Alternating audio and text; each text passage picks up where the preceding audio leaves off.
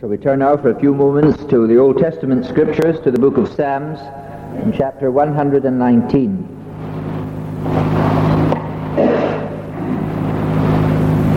In the book of Psalms, in chapter 119, and reading at verse 25. My soul cleaveth unto the dust. Quicken thou me according to thy word.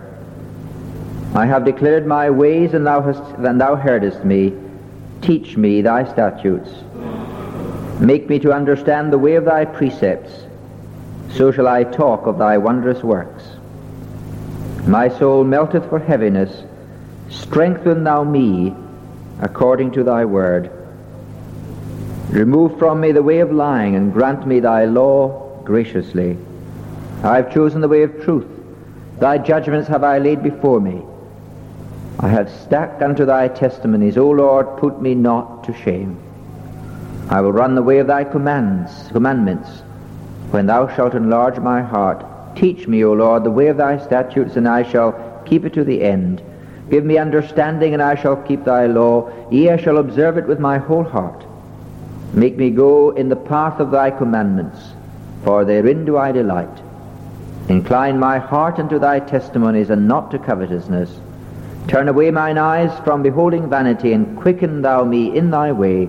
Establish thy word unto thy servant, who is devoted to thy fear. Turn away my reproach which I fear, for thy judgments are good. Behold, I have longed after thy precepts. Quicken me in thy righteousness. We might think especially of verse 38, establish thy word unto thy servant. As all of us are aware, this psalm, the longest psalm in the, in the entire uh, Psalter, is dedicated to the Word of God. It is a description of the ministry of God's Word. We learn in this psalm what God's Word does. In this psalm we have a detailed job description of the task that God has given to his word. And right throughout this psalm there is the underlying assumption that the psalmist himself must long for the word to do this work in him and through him. There is a recognition of responsibility the responsibility of the believer as he or she approaches the Word of God. That in order that it might fulfill its ministry in the life and in the witness to which they are called. And so this psalm not only presents to us a picture of what the Word of God can do and what the Word of God promises to do, but it also presents to us a picture of our responsibility regarding the Word of God. Because God works through His Word not in an irrational way or in a mechanical way. God works through His Word sovereignly, of course, but He works through His Word spiritually. And He works through His Word again and again in response to the faith and to the obedience of his people. And right throughout this psalm we have the deep desire of the psalmist that God's word might, might be alive. That God's, that he might be quickened, that he himself might be brought to life through this life-giving word. And that this word, his encounter with this word, might be an encounter with life and with power. You remember the words of our Lord when he quoted the Old Testament book of Deuteronomy to the tempter in the wilderness? Man shall not live by bread alone, but by every word that proceeds out of the mouth of God. And although that word given by God through Moses was already centuries old, our Lord speaks of it as a word which still then was proceeding from the mouth of God. And the miracle of God's word is that although it was given many centuries ago, God still speaks through it today. It is a living word. It is a word which in the power of the Holy Spirit comes alive and we hear God speak. And God communicates his message. God reveals his Son. God communicates his will to us through his word. And so the psalmist here prays that he may be quickened according to the word of God. That God's word might be established to him by God. Now this, as we've said, is the work of the Holy Spirit. This mysterious work of, of bringing the Word of God to life in the experience of men and women and of the church is the work of the Holy Spirit of God. It is not something that we can command, nor is it something that we can manipulate. It is the sovereign work of the Holy Spirit of God. And yet, it is clear from this psalm that, that we have a responsibility as we read the Word of God to expect the Word of God to come to life, to ask God to pray that it may come to life. We have a responsibility to read it, to read it earnestly, to read it believingly, to uh, read it systematically, to read it diligently. Although the ministry of the Word is ultimately that which becomes, uh, becomes efficacious through the work of the Holy Spirit, yet we have a responsibility to seek God in His Word and to pray that He may speak to us through it. And so our responsibility must be carried out in dependence upon the Holy Spirit. And I would like us for a few moments this evening to consider together some aspects of our responsibility as readers and hearers of the Word of God some lessons which we might learn from the scriptures themselves as to how we are to read, how we are to approach the Word of God. First of all, we are to read the Word of God regularly. Our Lord uh, said to the tempter in the wilderness, He said that the Word of God is food. Man shall not live by bread only, but by every word that proceeds from the mouth of God. God has given us his word to us as spiritual food. Peter reminds us that the word of God is like milk, and that like, like newborn babies we should always be thirsty for the, spu- for the pure spiritual milk of the word of God, so that we might grow spiritually through drinking it. And just as we are required to eat regularly day by day, in order that our bodies might be sustained physically, so also we are obliged to read the Word of God daily. Because it is our spiritual food, we're to read it regularly. And we cannot expect to prosper in our Christian lives if we neglect this food which God has given to us in His Word. And that is the first and perhaps very obvious and very simple, although sometimes difficult, lesson which we have to learn.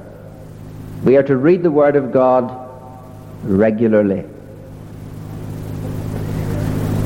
But secondly, we are to read the Word of God as a whole. Now, when I say that, I don't mean that we read it all at once. It is possible to read so much of the scriptures that one can get a form of indigestion. But we are to read the Word of God as a whole and not simply the, the, the parts of it which appeal to us. There's a story told of four men in India, I think it was, who were out in the dark one night and they met an elephant. And none of them were sure of what they had encountered in the darkness. And one of them stretched out his hand and he felt the elephant's leg. And he said to the others, it's a tree. Another one was able to feel the elephant's trunk. And he said, it's a snake. The third bumped into the elephant's body. And he said, it's a wall. And the fourth put out his hand and felt the point of the elephant's tusk. And he said, It's a sword. Now, none of them were right because none of them saw or, or touched the whole of the elephant. I think this illustrates to us the importance of reading the Word of God as a whole. We need to read the whole of God's Word. It is every word, said Jesus, that proceeds from the, from the mouth of God that we are to live by. Not just part of God's revelation, but every part of it. And so we require a balanced diet from the Old Testament as well as the New, from the Gospels as well as from the Epistles. And when we read the Scriptures, it is well for us to have some kind of system which will enable us to cover God's Word as a whole. Surveys have been done of reading of the, books of the Bible which are read. And many of these, or not many, but the, the, the surveys, such surveys as have been undertaken, have indicated that there are large sections of the Word of God, not only of the Old Testament, but some epistles in the New Testament which apparently are scarcely read in the devotional reading of Christian people. We have to be reminded of the fact that Paul said to Timothy, all scripture is inspired and is useful. God has given us his word as a whole. Now when we read scripture as a whole, it means not only that we are to, to read it systematically so that we, over a period of time, we cover the entire a library of books. But also that when we read the scriptures, we are to look for the harmony that God has implanted in his creation, in, in, in his word, in his revelation. We are to use the principle of harmony to help us to understand the scriptures. Sometimes it appears that in one part of the Bible there may be an emphasis which seems to contradict an emphasis which we notice elsewhere. But we are to, if we come believing that God has given us His Word, He's given it, given it to us through different people, He's given it to us through different human writers, He's given it to us at different periods of the history of Revelation. If we come believing that God's Word comes to us ultimately from Himself, then we will look for a way that we look for the principle of harmony which binds God's Word together. And it's important that we do that, that we seek to see God's revelation as a totality in His Word. This means that we mustn't interpret one passage as if it contradicts others, but rather to seek to interpret Scripture by Scripture, not Scripture against Scripture. And so then, let us seek to read the Word of God as a whole. Let us beware of the danger of concentrating on our favorite passages on the one hand, or of practicing a kind of lucky dip as far as the scriptures are concerned on the other. God has given us his whole word. God has given us uh, these, all of these books. He's given to us his entire word, and all of scripture is useful. And we must seek through some system to cover the word of God in its entirety. Of course, some parts of the scripture, such as the Gospels and the epistles and the prophets, the book of Genesis, are and others are more important that, that, that, than some others. And obviously we are to concentrate and perhaps read more frequently some parts of Scripture than others. But we must not neglect any part of God's Word. The third lesson I think that is important for us to learn is that when we read the Scriptures, we should read them as a narrative or as a story. You see, God has given us his revelation in the form of a story rather than in the form of a book of ideas. There are ideas, of course, in the scriptures. There are concepts which are there, obviously, but they arise out of the story. They are given in the context of God's action through his people, through his Son, through his church. And that action is recorded in the Word of God. And when we come to the scriptures, we must come recognizing that in this book we have a record of the story of God's acts, of God's revealing himself, and God sending his Son, God's purpose of salvation being, being accomplished in the life, death, and resurrection of his Son. And it is, I think, better for us to come to God's Word recognizing that it is a historical story in its entirety than to think of it as a book of ideas, as a kind of collection of, of, of, of philosophical ideas which uh, have, have, have come to us from the mind of God. There are ideas, there are concepts, there are, there are uh, doctrines, but they arise out of what God has done. They arise out of his acts. And the Word of God is primarily a story. And it's a story which has an overall framework. And the framework begins with creation. Then after creation one has the fall. Then we have the redemption which is foretold and accomplished in Jesus Christ. And the fourth and the final point in this framework is the consummation and the end of this creation and the beginning of the new. And that four, these four points are the pivotal points of the story which we have in the Word of God. And it is helpful for us when we study any passage of Scripture to study it against the background of, of these four points. And to see these four points as forming the backcloth, forming the perspective, forming the, the historical context of every passage of Scripture. God's Word is a story.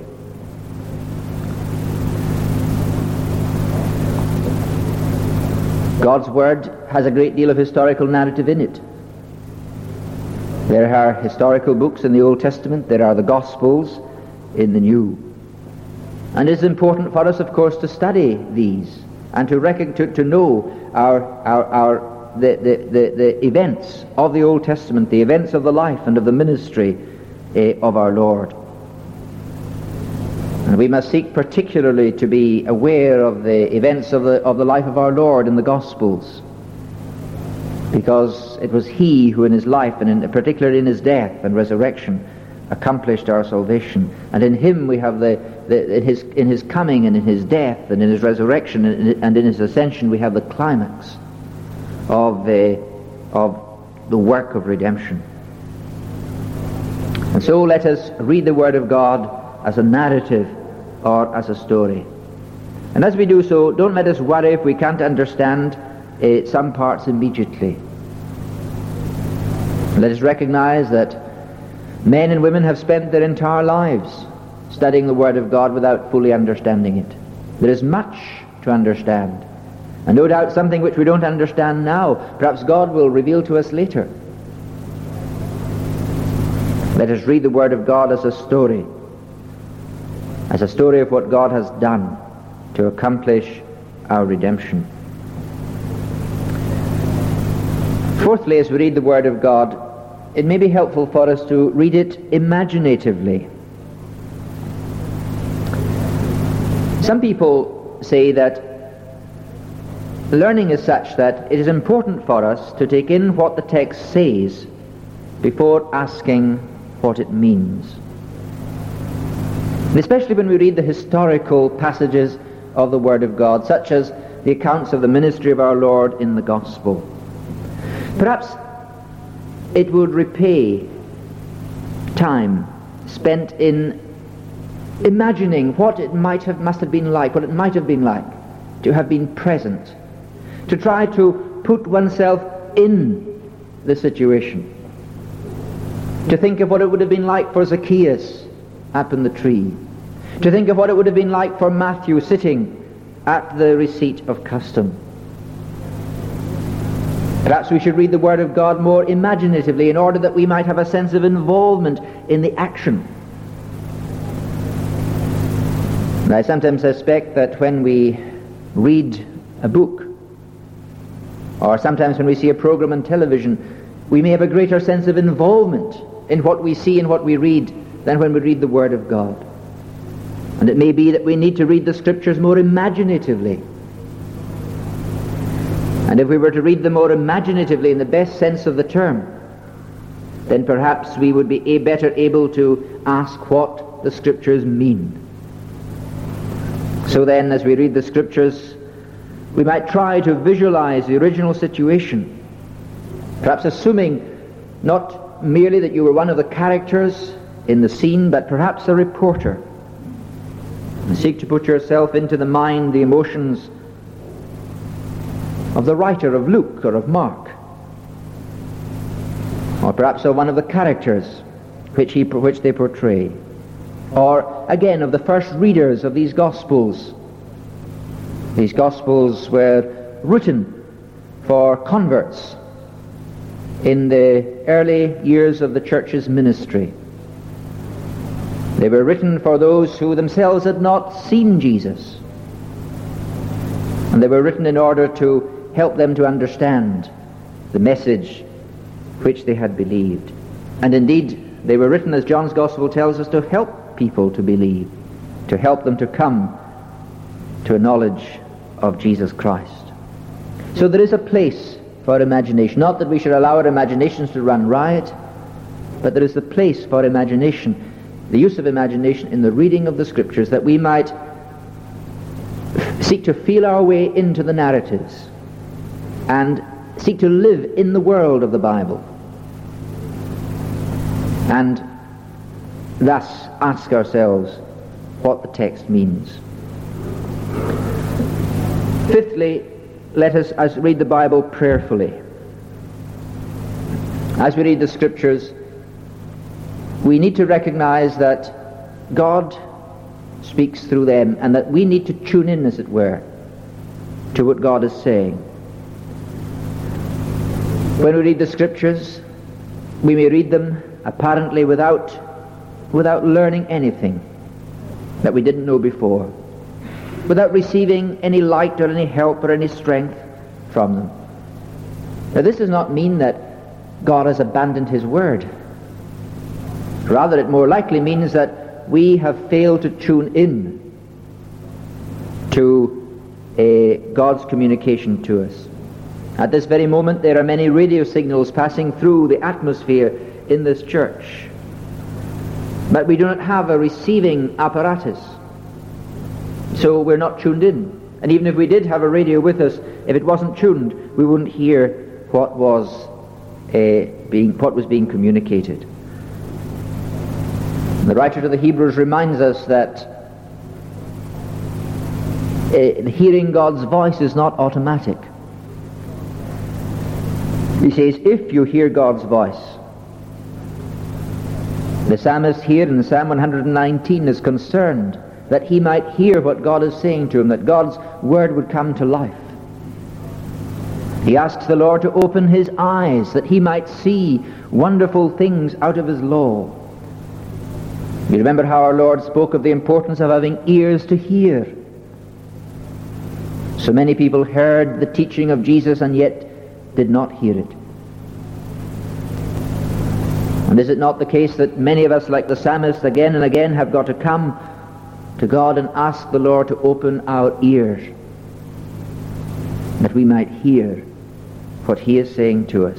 And of course, prayer is a crucial uh, instrument in, in asking God to open our ear, to give us spiritual hearing, to help us to tune in to what he is saying to us and so as we read the Word of God, we must read it prayerfully, recognizing that God does not communicate with us mechanically or automatically, but sovereignly. And therefore we must pray to the Lord, asking uh, Him to speak to us through His Word. And sixthly, as we read the Word of God, we ought to read it submissively.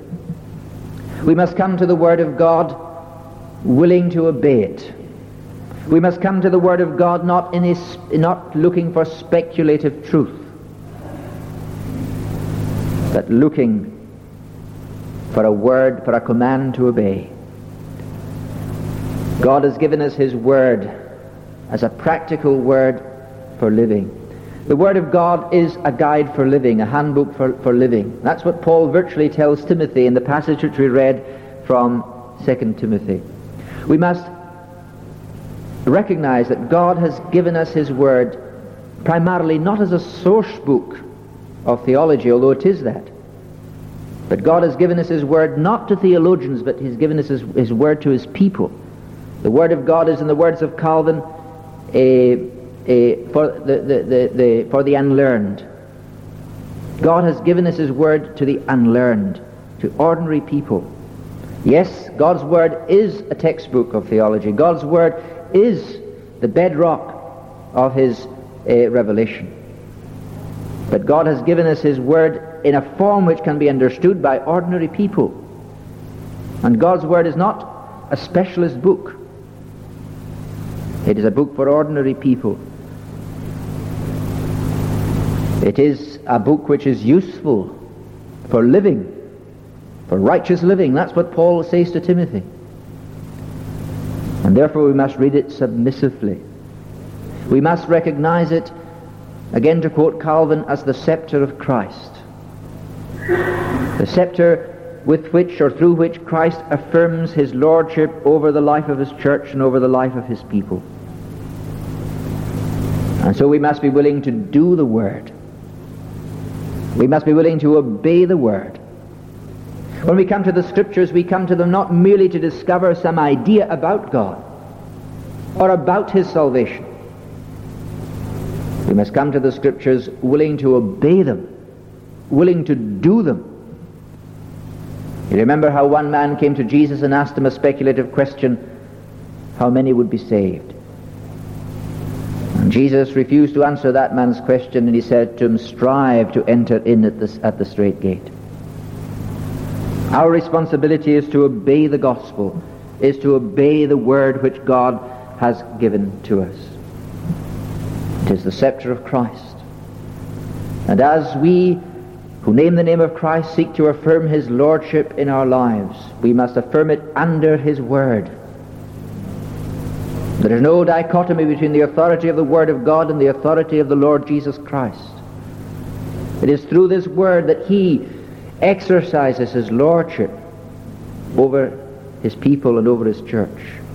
And we are to affirm that lordship, not merely by saying, Lord, Lord, but by doing what he says as we have his word before us. And so we must do the truth. We must obey the word of God. We must be doers as well as hearers of it. And as we finally, as we read the Word of God, we should read it, we should share it with others. God has given us His Word, uh, given His Word to us, not only as individuals, but also as a body. The fact that we live in a literary society, we live in a society which the book has become very much a feature of our way of life means that we can have personal access to the Word of God. And that's a great blessing. But for many centuries, for the greater part of the Church's history, such, such immediate personal access to God's Word was simply not possible. First of all, because there were very few copies of it. And secondly, because very often only a minority of the people of God could read.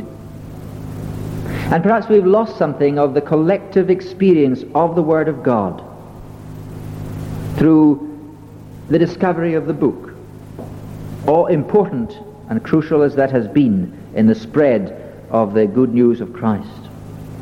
We are urged in Scriptures to share the Word of God with one another.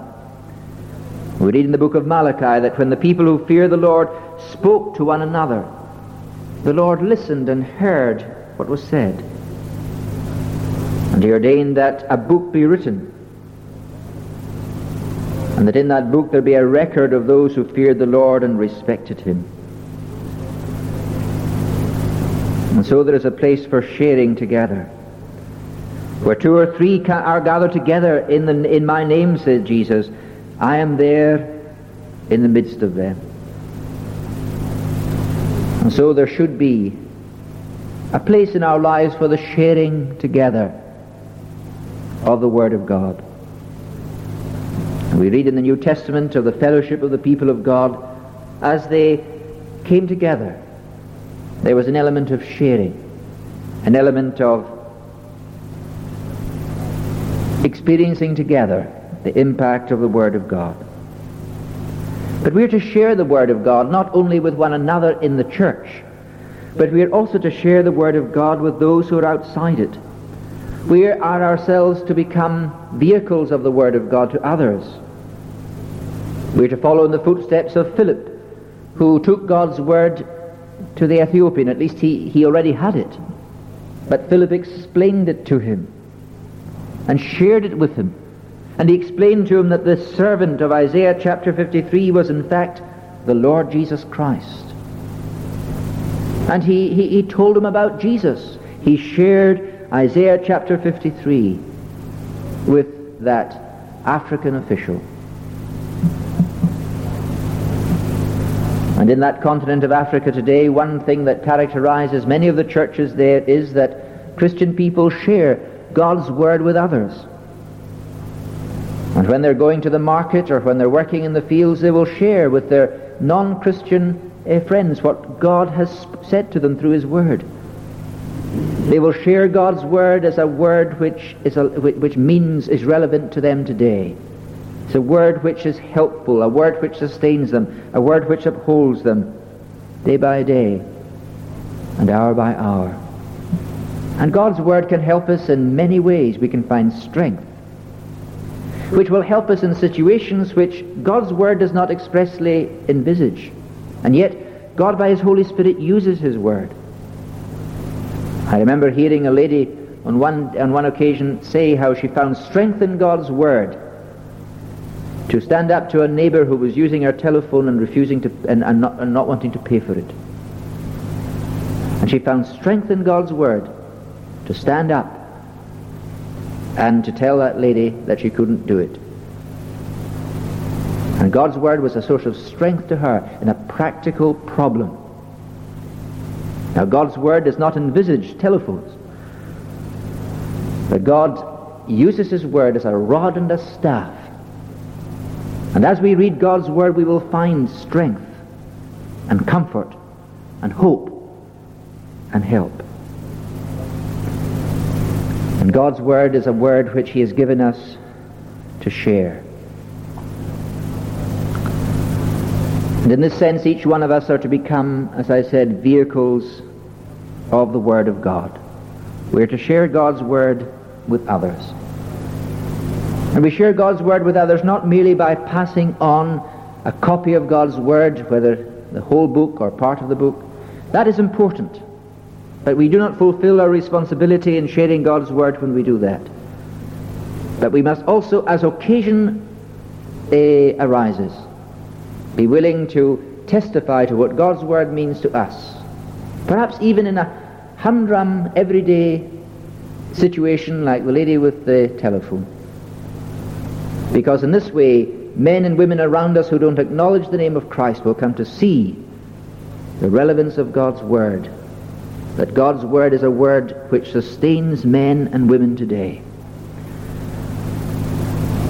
Perhaps this task which God has given to his people to share the Word of God with others can be illustrated from the task of a conductor and an orchestra in a musical concert.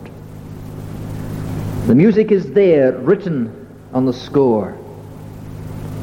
And the task of the conductor, the task of each instrumentalist in the orchestra is to let the music loose, is to translate the music from the page into the sound, into sound. And there is a sense in which we have to take the Word of God which is written here in this book share it with others. Let it loose, if you like, in the world in which we live. God has called us to rejoice in his word, to enjoy his word, to be sustained by his word. But he has also called us to communicate that word as his witnesses, to be witnesses to the power of this word in the 20th century. God's word abides forever. Therefore, God's word is never out of date. God's word is never irrelevant. God's Word is always contemporary. And in a quite wonderful way, the Word of God comes alive in the life and the experience of men and women. And they may be facing some of the most technical problems of the 20th century, much more complicated than telephones. And they may find, they will find strength and encouragement in the Word of God. God has given us His Word. Let us, let us therefore seek to use it. Let us confess our neglect of it.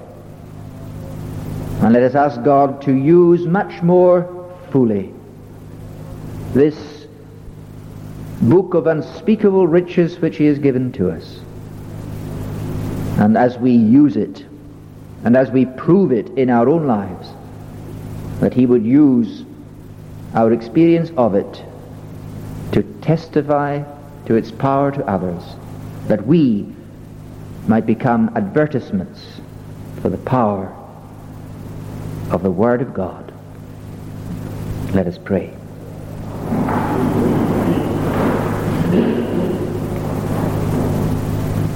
Our gracious Lord and God, we come before Thee at this time to thank Thee again for this word which Thou hast given us, a word which was inspired by the Holy Spirit, and a word which the Holy Spirit can bring to life today in the experience of Thy people. And we pray that Thou wilt help us as we read this word day by day to know it confirming us, establishing us, upholding us, strengthening us, guiding us, correcting us, and rebuking us. Grant, O Lord, that we might live under this word as the scepter of Christ.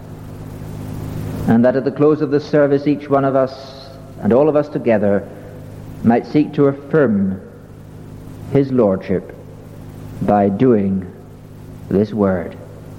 Grant, O Lord, that thou wilt give us the strength to keep the vows which we have made, that we may indeed seek to do as well as hear the word of God.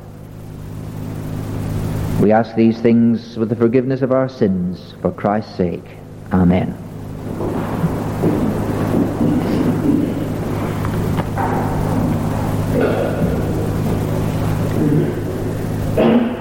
Our closing psalm is number 19 from verse 7. Psalm 19 at verse 7, the tune is Crediton.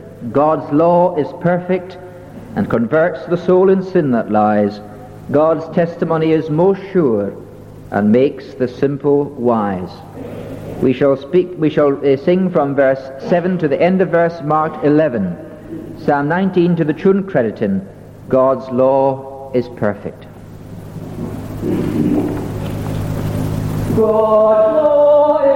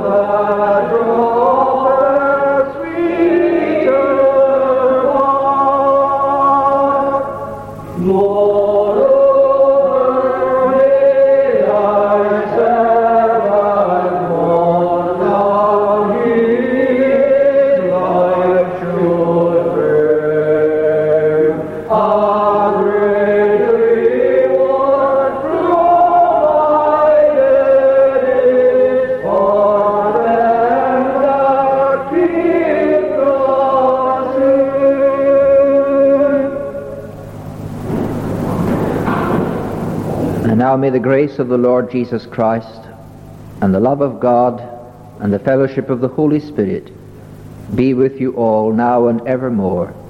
Amen.